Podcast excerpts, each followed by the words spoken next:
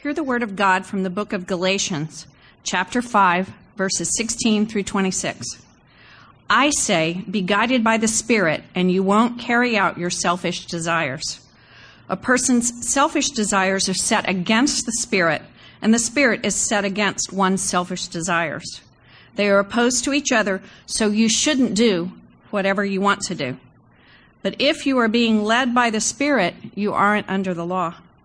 The actions that are produced by selfish motives are obvious, since they include sexual immorality, moral corruption, doing whatever feels good, idolatry, drug use, and casting spells, hate, fighting, obsession, losing your temper, competitive opposition, conflict, selfishness, group rivalry, jealousy, drunkenness, partying, and other things like that.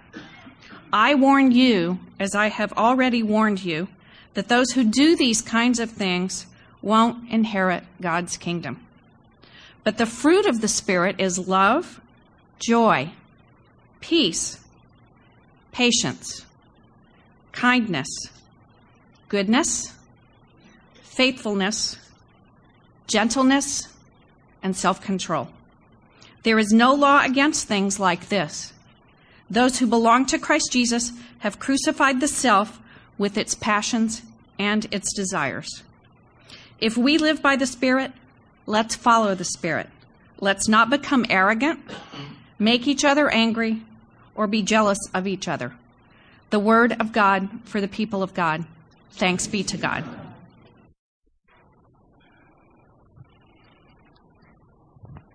Amen. Friends, if I have not had the opportunity to meet you yet, my name is Danny Bennett. I am one of the other pastors here. You've met Vicky already. And I'd love to have a, a moment, if I haven't met you, to meet you after service. I'll be outside in our new courtyard space, and I'd love to, to meet you, to get to know you, and to learn a little bit about you. As we have gathered in this place to worship this morning, let us prepare our hearts. Let's prepare our minds. Let us go to God in prayer. Oh God, you set us free in Jesus Christ with a power greater than all that would keep us captive. Grant that we may live gracefully in our freedom without selfishness or arrogance, and through love become slaves to the freedom of the gospel for the sake of your reign. We pray this in the name of the Father, the Son, and the Holy Spirit. Amen. So, friends, superheroes are not a new idea in human history. I know that we've had tons of superhero movies over the last few years, and if you watch the news, they've got them planned out through 2020 and beyond. But they're not a new idea. Myths contained superheroes, people that did feats and acts of strength and her- heroicism that went far above and beyond the capabilities of any normal person. And myths served an important function in ancient cultures. They entertained people. They passed down particular ways for individuals to understand their lives and the world around them. Ancient mythologies passed on ideals and ways of living that hearers could aspire to. These mythologies created their own superheroes, larger than life characters. Some of these included Hercules and his mighty strength, Achilles, the nearly indestructible, Odysseus, and others. I have long had a love of superheroes. See, comics were a central part of my reading growing up.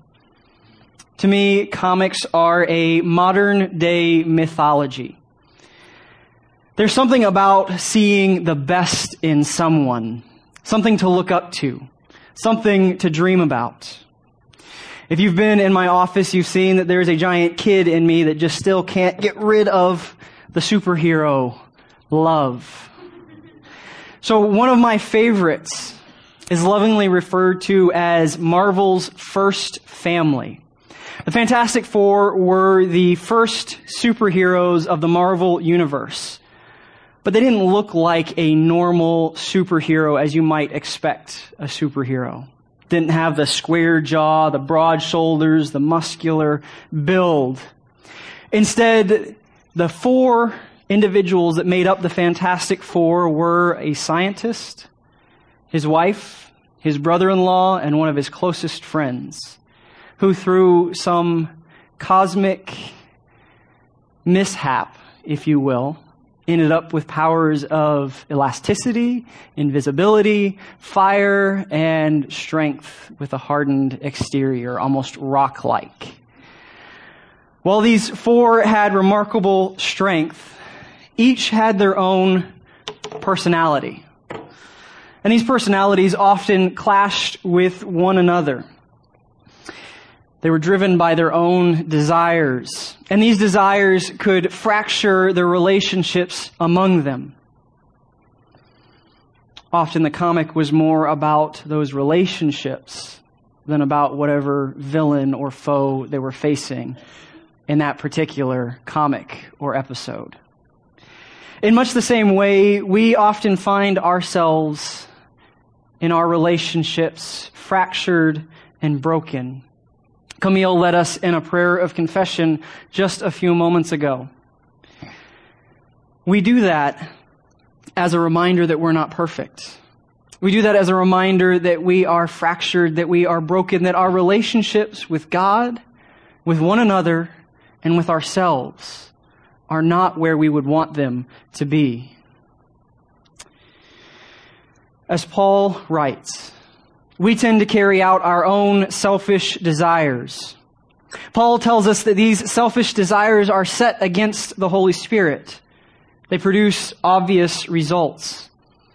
He lists 17 different results of a selfish life. This is not meant to be an exhaustive list, but just to remind us of the different ways that each of us are broken. Remind me of the way that I am broken, that I am imperfect, that I am in need of God and the Holy Spirit. I'm sure if we thought about it, each of us could add to this list of 17. Or we could write our own list of the ways in which we are broken, the ways in which we are in need of the Holy Spirit and God's grace. Think about it for just a moment. What would your list look like? What would be on that list? See, I'm convinced that it is these things that fracture our relationship with our friends, with our family, with God, and with ourselves. Now, other translations of the text that was just read refer to the selfish desires as works of the flesh might be a little more familiar translation for some. And it's not that these works of the flesh are sinful in and of themselves. You see, we believe in a complete resurrection, both body and spirit. So the works of the flesh, if we receive a bodily resurrection, can't be entirely sinful. You see, it's when these selfish desires, these works of the flesh, overtake our aims, when they determine our direction, they become sinful, that they cause us to be broken. See, rabbis in ancient rabbinical teachings declared that God created Adam with two natures, one good and the other evil, requiring a choice between the two. And Paul continued this line of reasoning in Romans 7, describing the civil war in the heart of people, where a person can want the good, try to choose for the good, but because of the weakness of the flesh cannot do the good, but turns instead to that which causes us to be broken, to be imperfect. When our selfish desires determine our direction, we begin to lose focus on the path God has set out for us. Our friendships begin to suffer. Worry self doubt creep in. Eternal con- internal conflict grows. One of the relationships that begins to suffer as we follow our selfish desire is that relationship with ourselves. Now, some of you say, Danny, that, that doesn't make sense. See, if I'm seeking after my own desires, a thing that makes me happy, aren't I just carving out a place and a space for me to enjoy life? Carving out a little niche for me to be happy? It might seem that that's the logical step. But when you follow it to its end, you find that it tends to cause fracture within your own life, within your own relationship with yourself. The times that I have sought after my own happiness are the times where I found myself the least happy. What I tend to do is seek after more and I want it faster and I want it sooner and it has to be now. It becomes an all consuming obsession. And happiness seems further and further away. It's in those times that I find it nearly impossible to move forward. At that point, my dreams, the things that make me happy, become my nightmare. Further nightmare is how our selfish desires hurt our relationship with God. Now, when I was younger, maybe you all can relate to this. Maybe you were in a better, you were a better child than I was. I would occasionally find myself in trouble. Honestly, it was more than occasionally. One night I asked my parents if I could go out to this new movie. It was supposed to be the movie of the decade. It was a school night. I had a big test the next day, and so logically, my parents said, No, we don't want you to go.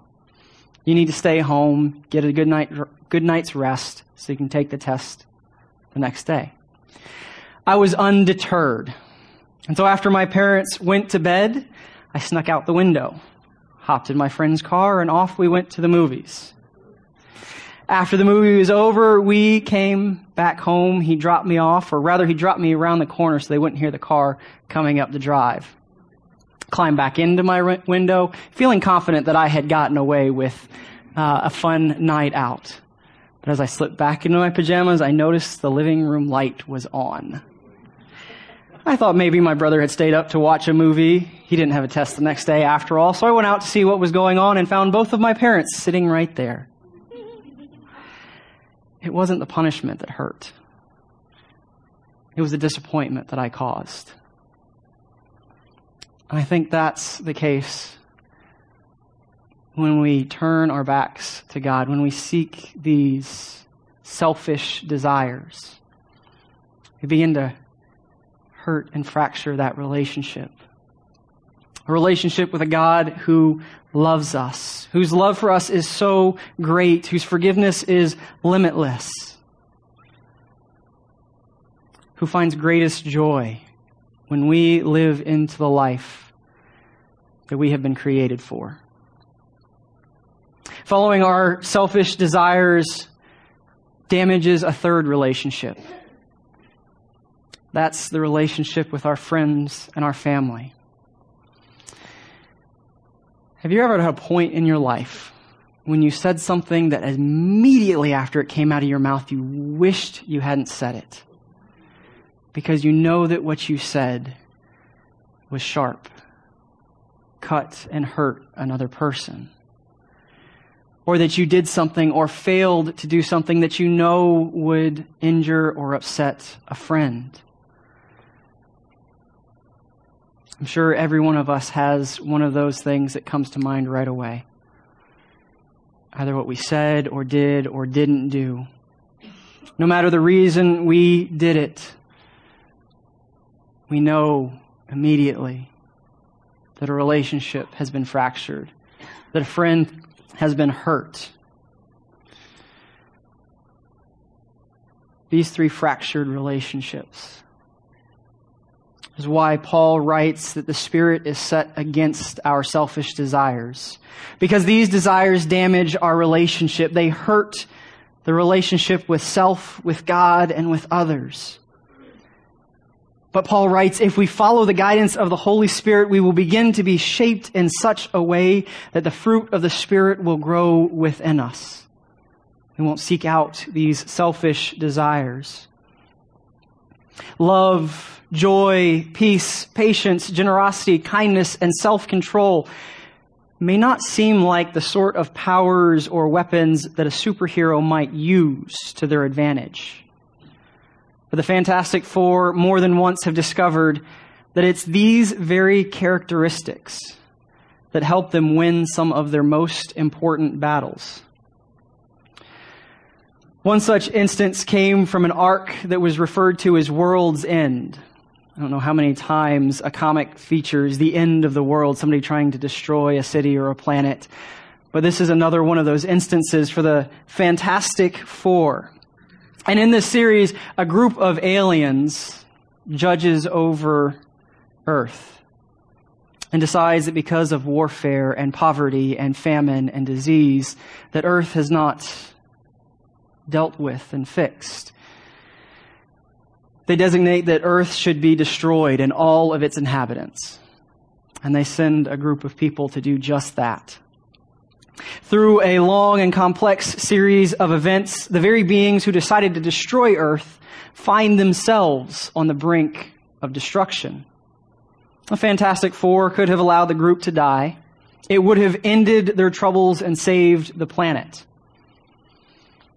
Yet these four individuals traveled to this distant planet. They saved their would be executioner. It was their compassion that ultimately won the day not their superpowers. When Jesus performed miracles, it may have seemed to some as though he had superpowers.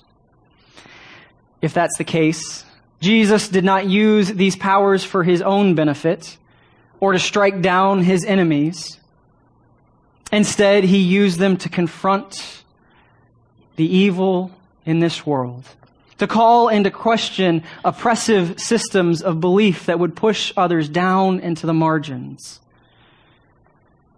And when the Holy Spirit descended on the first followers in Jerusalem, many thought they were drunk. Others may have figured that a new group of heroes were on the scene. But instead, it was a call to those and to each of us to take on the fruit of the Spirit, to claim it as our own. Superpowers as they exist in comics would not really be of much help to us as we live lives of, as people of faith. The ability to stretch abnormally would not help work to find justice for someone who might never see it otherwise. Invisibility would not help us feed the hungry. Super strength would not help us forgive those who have injured and cut us the deepest. And flames and fire isn't going to comfort a mother grieving in loss. The fruit of the Spirit is so much more helpful. Verse 1 of chapter 5 begins with a statement, For freedom Christ has set us free. The statement from Paul reveals two things. First, it is a reminder that we have been made free by the life, death, and resurrection of Jesus of Nazareth. Second, it is a mission that is given to us. For freedom, you have been set free. You could say it another way. You have been set free to bring that freedom to others. Freedom, though, is not the absence of encumbrances or entanglements. Freedom is not the ability to do whatever we want whenever we want it. It's not a separation from relationships. It is a feature of relationships that become especially apparent as a result of our relationship with Christ Jesus. The Spirit shapes us through the fruit to be a particular kind of people for whom love is always evident. Each of the, the items listed under the fruit of the Spirit can be boiled down to sim- simply into a means of love. Each of them are means by which we love God. Love, joy, peace. How we love each other. Patience, kindness, goodness, faithfulness. How we love ourselves. Gentleness and self-control. The Spirit begins to move and change in us in a way that we begin to move from the selfish desires that drive wedges between us. Begins to change us in a way that those fractured relationships are healed, mended, and made new. The fruit of the Spirit allows us to offer love, a love that can heal our broken relationships. So I ask you today first, will you grab a hold of the fruit of the Spirit? Allow it to be cultivated in you through the Spirit of God.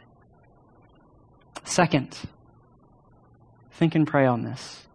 With whom might you share the fruit of the Spirit? Share that freedom. With whom can you offer love that comes in the form of joy, peace, patience, kindness, goodness, faithfulness, gentleness, and self control? Where are those places of fractured relationships in your own life? Is it with friends, family? Do you feel yourself cut off from God? Or do you feel at odds with yourself? For freedom, we have been set free free to go, grow in the grace of God through the Holy Spirit, evidenced by fruit that grows within each and every one of us.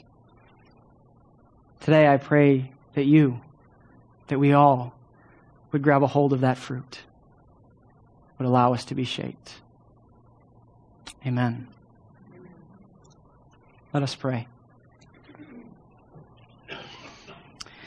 God, you call us to go where Christ leads, to turn us from the ways of the world. Guide us, guide us to fullness of joy in the Spirit, where bodies and souls rest secure, and grant us strength to follow the way of the cross, which frees us to love one another for the sake of all creation. Amen.